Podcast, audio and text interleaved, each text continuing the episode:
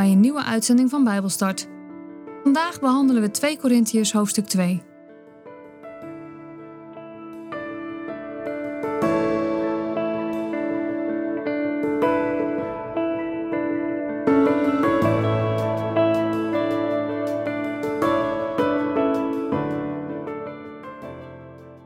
Ik lees uit de basisbijbel 2 Korintiërs 2, vers 1 tot en met 17. Daarom besloot ik dat ik pas zou komen als ik jullie niet opnieuw verdrietig hoefde te maken door mijn strenge woorden. Want als ik het ben die jullie verdrietig maak, wie kan mij dan blij maken? Alleen jullie kunnen dat. Maar dat kunnen jullie niet als jullie verdrietig zijn over wat ik zeg. De bedoeling van mijn vorige brief was dat ik, als ik kom, niet verdrietig zal worden over de mensen over wie ik juist blij zou moeten zijn. Want door die brief kunnen jullie de dingen in orde maken voordat ik kom. Ik vertrouw erop dat jullie nu samen met mij blij zullen kunnen zijn als ik kom. Want ik schreef jullie die brief met een zwaar en verdrietig hart, met tranen in de ogen. Ik schreef hem niet om jullie verdrietig te maken, maar om jullie te laten zien hoe ontzettend veel ik van jullie houd. Maar de man, over wie ik in mijn vorige brief schreef, die mij verdrietig heeft gemaakt, heeft eigenlijk niet alleen mij verdrietig gemaakt. Hij heeft een beetje, om het niet al te sterk te zeggen, jullie allemaal verdrietig gemaakt. Maar jullie hebben hem nu met elkaar genoeg bestraft. Vergeef en bemoedig hem nu maar. Anders wordt hij nog helemaal moedeloos. Ik vraag jullie om hem nu te laten zien dat jullie van hem houden want dit is ook het doel van mijn brief. Ik wil weten of ik erop kan rekenen dat jullie in alles naar mij zullen luisteren. Als jullie iemand iets vergeven, doe ik het ook. Want als ik iemand iets moest vergeven, had ik dat al lang gedaan. Christus zou ook willen dat ik dat deed. Ik zou dat gedaan hebben voor jullie. Want op die manier krijgt de duivel bij ons geen kans. Want we weten heel goed wat zijn bedoelingen zijn.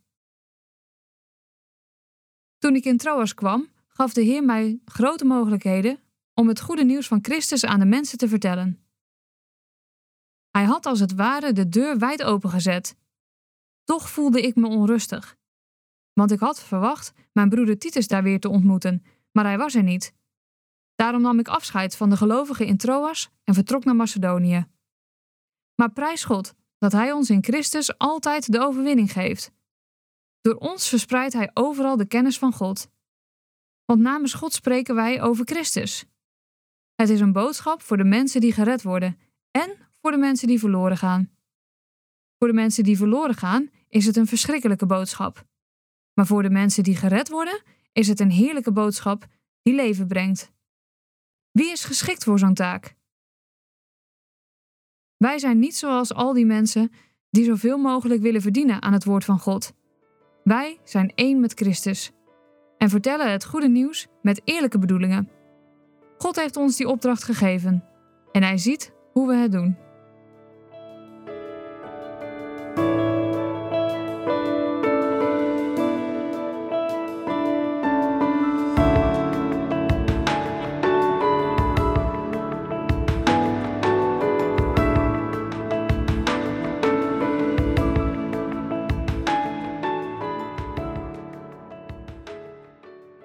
Vorige uitzending hebben we stilgestaan bij de achtergrond van dit Bijbelboek en zijn we kort ingegaan op de bemoediging die God ons geeft. Paulus heeft zijn reisschema om moeten gooien, waardoor hij niet naar Korinthe kon komen. Maar hij is nog steeds van plan om te komen. Dat lazen we ook in het eerste vers van vandaag.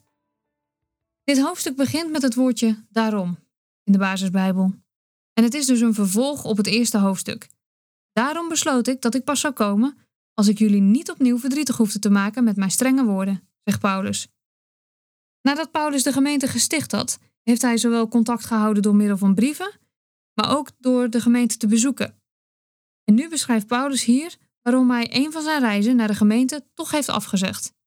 Hij wilde niet dat hij daar kwam en de gemeente alleen maar moest terechtwijzen, waardoor de sfeer heel verdrietig zou kunnen worden. In plaats daarvan besluit Paulus een brief te schrijven en daarmee de gemeente de mogelijkheid te geven om sommige zaken op orde te krijgen. Paulus geeft aan dat hij het moeilijk vindt. Logisch ook. Want je vrienden en medegelovigen berispen is allesbehalve fijn. Tenminste, dat zou een logische houding zijn.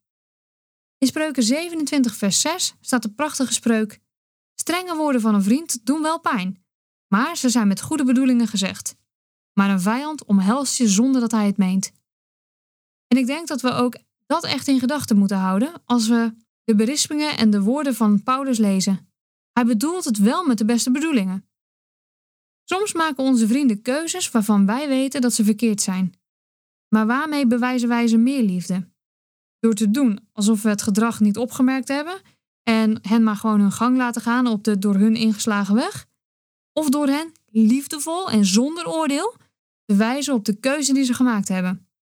En ik zeg met nadruk: liefdevol en zonder oordeel. Want oh, wat zijn wij mensen er toch goed in om een vinger naar een ander te wijzen en om anderen te veroordelen in plaats van te helpen. Maar liefde houdt in dat we onze bezorgdheid open en eerlijk met de mensen delen van wie we houden, zonder oordeel. In het Bijbelboek 1 Corinthiërs lezen we over een man die uit de gemeente gezet moet worden omdat hij met zijn stiefmoeder naar bed is gegaan. Nu lezen we over een man die vergeven moet worden. Hij is bestraft, heeft herhaaldelijk berouw getoond en nu heeft hij vriendschap en troost nodig. Vermoedelijk gaat het in beide gevallen om dezelfde man. En ik had het net al over liefde. Laten we altijd in onze gedachten houden dat het niet aan ons is om een ander te veroordelen. Onze taak is de liefde van God doorgeven. Ook al maken mensen fouten. Nee, sterker nog, juist als ze fouten maken. Stel nou voor, jij maakt een stomme fout. Eentje die heel veel consequenties heeft voor de rest van je leven. Eén waardoor je je enorm schuldig voelt. Wat heb je dan harder nodig? Mensen om je heen die je keer op keer op jouw fout uit het verleden blijven wijzen? Of mensen om je heen die jouw berouw aanhoren en echt oprecht luisteren naar het oordeel waar jouw eigen gedachten je al mee in de greep houden? Dan heb je toch nog helemaal niet die trap na nodig? Dan heb je toch mensen nodig die naast je staan? En ik weet het, het is een grijs gebied. Want ik wil niet zeggen dat we alles maar onder de mantel der liefde moeten bedekken. Maar ik wil wel duidelijk maken dat andere mensen ons oordeel helemaal niet nodig hebben om hun leven te verbeteren. Dat werkt juist averechts. Zij veroordelen meestal zichzelf al. En daar een gulden middenweg in vinden, dat is een behoorlijk moeilijke uitdaging. Maar doe het altijd in overleg met God. Vraag aan Hem hoe je in iedere afzonderlijke situatie mag reageren. In de versen 12 tot en met 17 gaat het over Paulus' werk. Paulus benoemt dat hij grote mogelijkheden had om in Troas het goede nieuws te vertellen. God had als het ware de deur wagenwijd opengezet. Paulus geeft ook zijn gevoelens weer. Hij zegt: Ik voelde me onrustig. Paulus verwachtte namelijk om Titus weer te ontmoeten. Paulus keek ernaar uit om hem weer te zien. Titus is een Griek die tot geloof gekomen was en Paulus vertrouwt hem. Hij heeft hem heel erg lief. Je kunt het trouwens ook lezen in het Bijbelboek Titus. Dat is namelijk een brief van Paulus aan Titus. En Titus was een van de mannen die verantwoordelijk was voor de inzameling voor de gemeente van Jeruzalem. De gemeente in Jeruzalem was erg arm, maar gelukkig werden ze door andere gemeentes financieel ondersteund. En Titus was dus een van die mannen die zich daarvoor inzetten. Het is ook dezelfde Titus die de brief vol bezorgdheid aan de Corinthiërs had gebracht. En Paulus hoopte Titus in Troas te ontmoeten, voordat Paulus naar Macedonië zou reizen.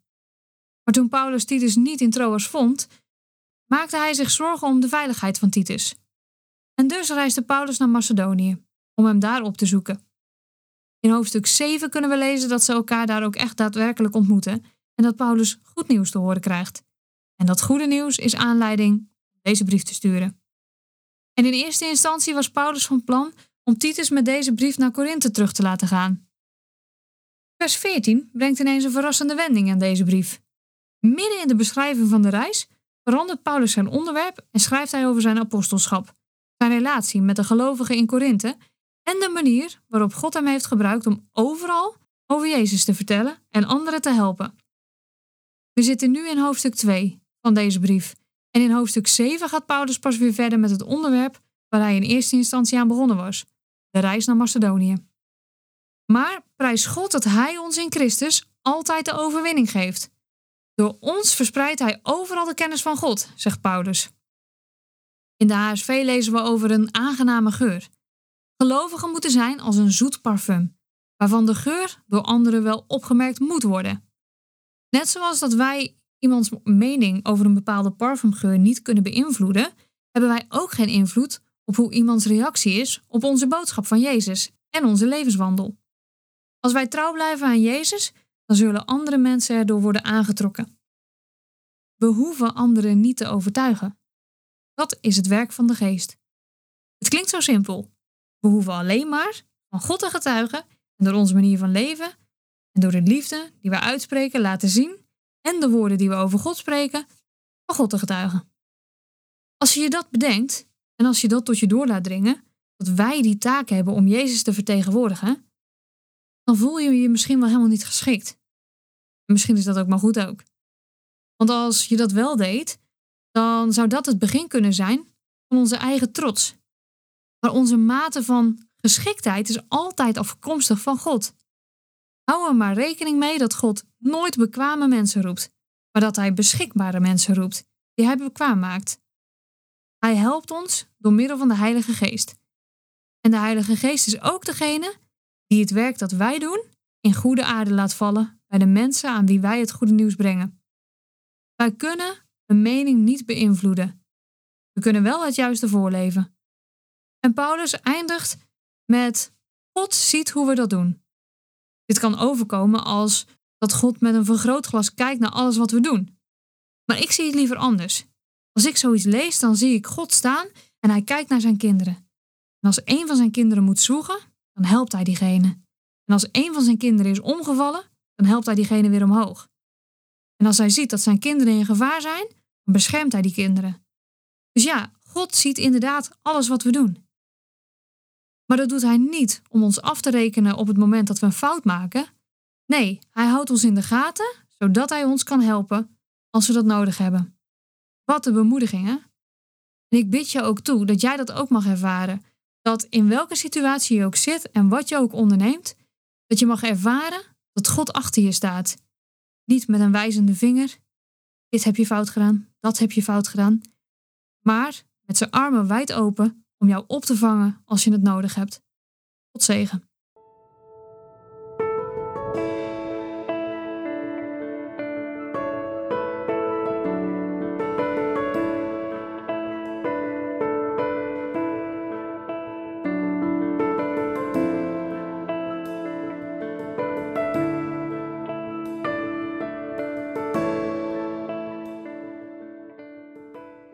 Dit was Bijbelstart, een programma van TWR.